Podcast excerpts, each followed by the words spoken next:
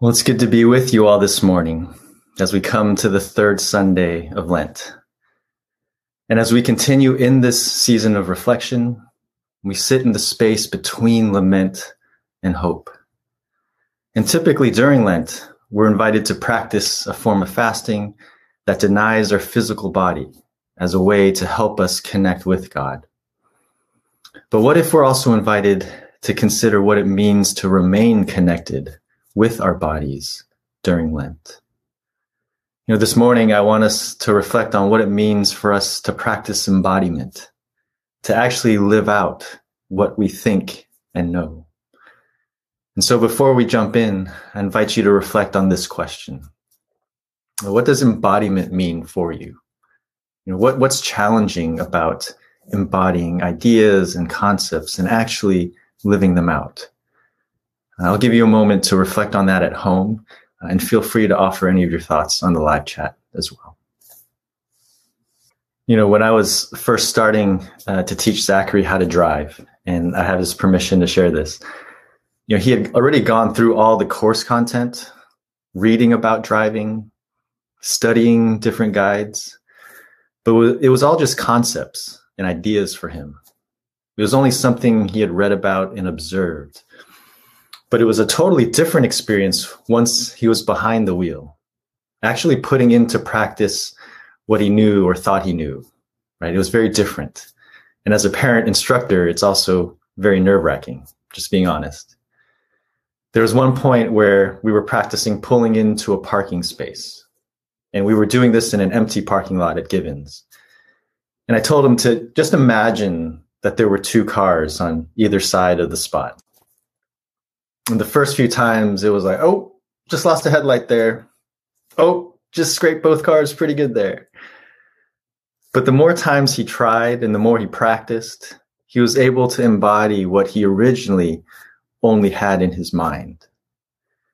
And for us, in this season of Lent, as we spend time reflecting and being introspective, we can easily lose the connection to our bodies and not actually live out what we're contemplating.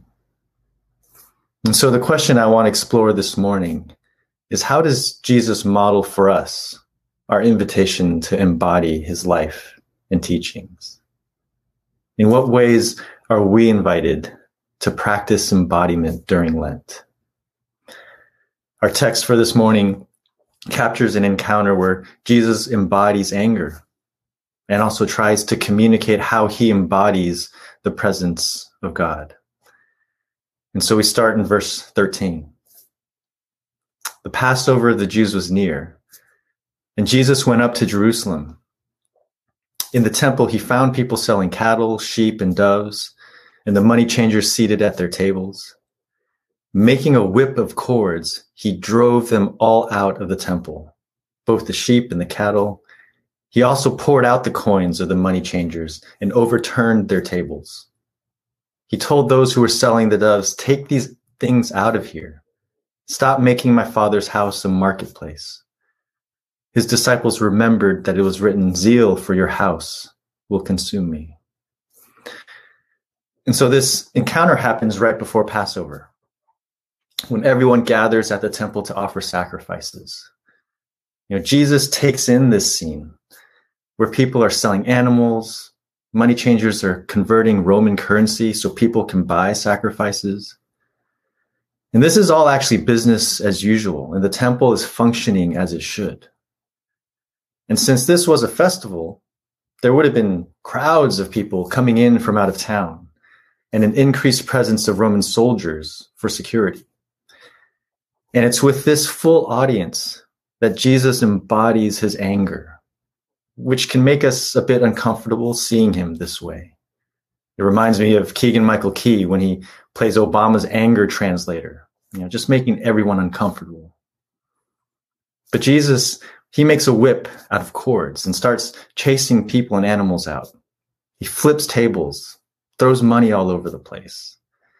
This isn't the gentle, peaceful Jesus who patiently cares for and heals people in the other gospel accounts, there's an explicit understanding that Jesus is calling out the corrupt financial practices.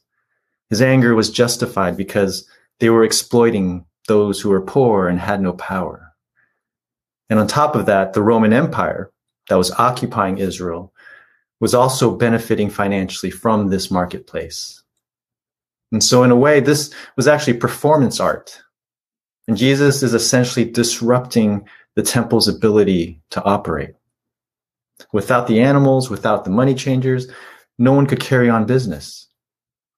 And not only is this disruption meant to stop exploitation, but he's also subversively communicating that the temple and sacrifices are no longer needed, which I'll touch on later. Jesus embodied anger in order to disrupt a system and process that was both unjust and no longer necessary. And so for us in this season of Lent, we're invited to embody disruption towards injustice around us. We're invited to be with and express the deep emotions that are connected with our response to injustice. You know, for me, I usually have a difficult time uh, embodying my emotions. My family likes to joke that I'm a robot, which I'm not. Whether it's my cultural upbringing that taught me to suppress emotions, you know, especially bad emotions like anger, or whether it's my personality that doesn't want to stir things up. And in this past year, all of us have witnessed and some of us have experienced the challenges of broken and unjust systems and relationships. Whether it's the racial injustice of police brutality or the disproportionate impact that the pandemic has had on our black and brown communities, or the racial profiling and violence towards Asian Americans because of COVID. And on top of that, many of us have had to navigate challenging relationships that might have revealed some unhealthy power dynamics or patterns that we needed to be free from. And so I know this is something that I need to hear and that I have to sit with. You know, with the year that we've all had, it can be easy for me to check out because there's just too much to process. Or I can experience spiritual bypassing where I make the quick jump to, oh, I should just have more compassion and forgiveness and grace for these individuals who've been oppressive and caused great pain. And that's something that my spiritual director has, has helped name for me that I can too quickly bypass the appropriate and sometimes necessary anger that invites me to disrupt the injustices that I experience and witness. Because I've been conditioned to avoid or even look down upon and judge my anger. This is how Thich Nhat Hanh describes our engagement with our anger. He says, mindfulness does not fight anger or despair. It is there in order to recognize. It is the capacity of being aware of what is going on in the present moment. Breathing in, I know that anger has manifested in me. Breathing out, I smile towards my anger. This is not an act of suppression or of fighting. It is an act of recognizing. Once we recognize our anger, we embrace it with a lot of awareness, a lot of tenderness. And for Jesus, there's an ability for him to both live out of his tenderness while also being able to acknowledge and express his anger as a means to confront and disrupt unhealthy patterns and systems that he's witnessing and experiencing. And for us, maybe a practice we can try this week uh, is to sit with our deeper responses to whatever form of injustice we've experienced or witnessed this past year. To make space to actually be present and engage even the anger that might surface instead of defaulting to spiritual bypassing or simply checking out. And then ask ourselves, how might we embody disruption that's in alignment with God's heart for the oppressed, marginalized, abused, those who lack power, which could be us. And then how might we give space for our anger in order to disrupt the unhealthy patterns and injustice that we experience in our systems and relationships? And then we continue in verse 18. The Jewish leaders then said to him, What sign can you show us for doing this? Jesus answered them, Destroy this temple, and in three days I will raise it up. The Jewish leaders then said, This temple has been under construction for 46 years, and will you raise it up in three days? But he was speaking of the temple of his body. And so the religious leaders were not happy with what Jesus did, and they asked him to offer proof that he had the authority to do this. You know, for them, the temple was the central hub to how they could control access to God. There was a structure and an order and a static form of what it meant to worship God. And Jesus was flipping this idea on its head and makes this subtle but subversive reference that the temple he's talking about isn't the physical building, but his own body. Jesus is actually offering himself as living proof because Jesus is God embodied. The presence of God isn't tied to one specific location. We see later in John chapter 4 when Jesus has an encounter with a Samaritan woman and they have a conversation about how she worships God on a nearby mountain. But she says that the people of Israel insist that worship has to happen at the temple in Jerusalem. Like that's the only true worship. But Jesus responds that God is spirit. Those who worship God worship in spirit and truth. He's saying that God's presence is not tied to this one temple. Jesus has come to this world embodied in human form to show that God is much more accessible than the religious leaders and structures have made it to be. God can and should be experienced beyond the temple. And for us in this season of Lent, we're invited to discover the places and people where we experience the embodied presence of God. To discover how God's presence is much more dynamic and embodied all around us. You know, for many of us, Vesper, our church building, has been a place where we've been able to experience God through liturgy and community. And yet, what Jesus brings up here feels even more relevant in our current situation because we're coming up on the one year mark when we stopped meeting in person at Vesper. And I miss being in this room with you all. And everyone has had to adjust and reconsider what it means to worship and to experience God's presence when we don't have access to a specific place. And in this time, maybe a question we can ask ourselves is what are the places and who are the people where we experience God's presence? In Celtic spirituality, uh, there's this concept of thin places where the divine and material bleed into one another. Places where people are more easily aware of the presence of God. And much, you know, much of our natural world offers us thin places, like mountains with their breathtaking views, or watching a sunset on the beach, or forests with trees stretching up toward the sky, or a clear night out in the country when you can see all the stars so clearly you know, even structures and buildings can serve as thin places, you know, like walking into a beautiful cathedral or reflecting on an art installation. And even people can offer us a thin place where their conversation and insight can facilitate the presence of God. You know, for me, my spiritual director has been able to facilitate a thin place for me. And even some of the virtual connections that I've had with our community, with you all, have offered that as well, like even through Zoom. And for us, maybe a practice we can try this week is to experiment and explore what the thin places are for you in experiencing God's presence, especially in this disruptive year and, and not being able to meet in a physical building together. We've been given both a challenge and an opportunity to discover and explore new forms and expressions of experiencing God's presence. And perhaps we'll continue to discover God's embodied presence in people and places we haven't considered before. So Jesus answered them, Destroy this temple, and in three days I, re- I will raise it up. But Jesus was speaking of the temple of his body.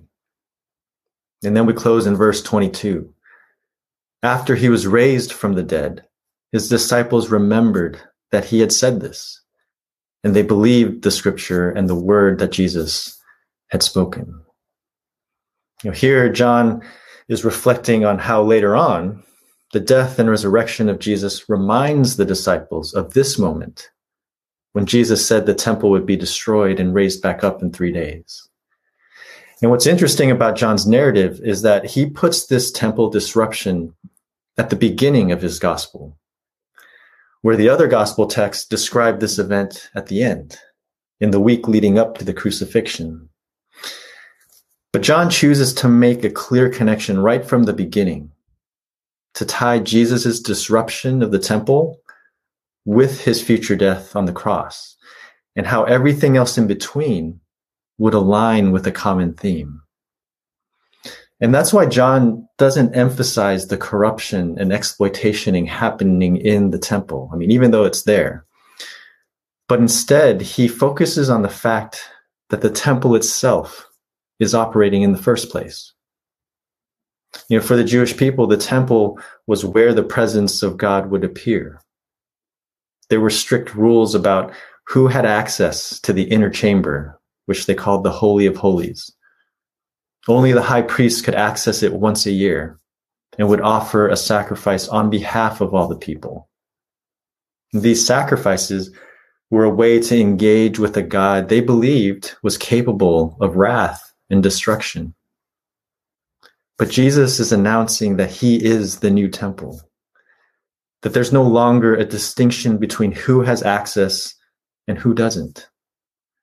And ultimately, Jesus is disrupting temple business to communicate that violent sacrifices are not necessary because God is actually nonviolent.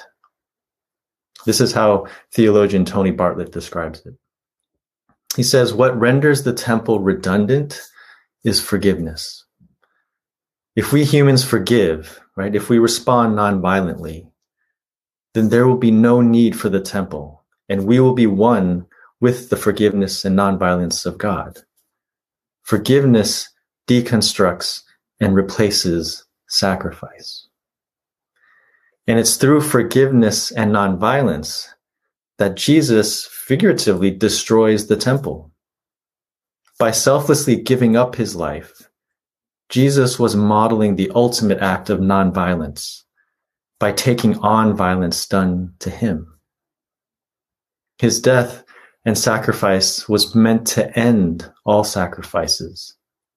And perhaps that's why Jesus disrupted the temple. And for us in this season of Lent, we're invited to explore what it means to embody the nonviolence of Jesus in how we engage with others and God. And when we look at the life and teachings of Jesus through this lens, we're reminded of so many examples. Jesus taught us to turn the other cheek, to love our na- enemies, to do good to those who hurt us, to pray for those who oppress us, to be peacemakers. Jesus healed the man whose ear Peter violently cut off when Jesus was arrested. And then with his death, Jesus ultimately chose to receive violence rather than respond with violence. You know, Mahatma Gandhi is one of the most famous individuals, along with Martin Luther King Jr., to model a life and movement of nonviolence, especially as he was fighting the injustices in South Africa, as well as the oppressive British colonization in India. And one of his more well-known acts of nonviolent civil disobedience was leading the Salt March, which was in response to the oppressive salt laws and taxes the British forced on India. And this was in 1930, and it was a 24 day march that started with almost 80 volunteers, and they marched 240 miles, picking up many others along the way. And after they broke the salt laws at the end of the march, over 60,000 Indians were arrested, including Gandhi.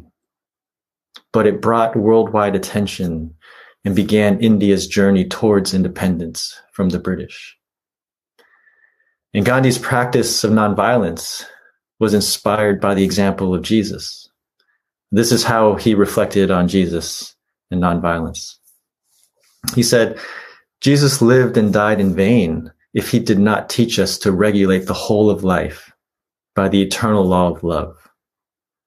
Jesus, a man who was completely innocent, offered himself as a sacrifice for the good of others, including his enemies, and became the ransom of the world.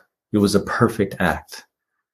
Jesus was the most active resistor known perhaps to history. His was nonviolence par excellence. He goes on to say that nonviolence is not a garment to be put on and off at will. Its seat is in the heart, and it must be an inseparable part of our very being. And for us, how are we invited to embody this kind of nonviolence in our lives? How, how might this integration of nonviolence impact the way we carry ourselves with others? How might this understanding of a nonviolent God impact the way we engage and interact with God? And so as we close this morning, my hope for us is that through the remainder of this season of Lent, we will sit with what it means to embody the life and teachings of Jesus. That we won't lose the connection to our bodies, but we will only grow in our awareness of how our bodies are inviting us to experience the presence of God. And so let me close with this prayer. So, Vox, may our bodies sit and feel both the gentleness and anger that surfaces from injustice and pain to disrupt what needs to end. May our bodies connect with the thin spaces that allow God's presence to be felt and known.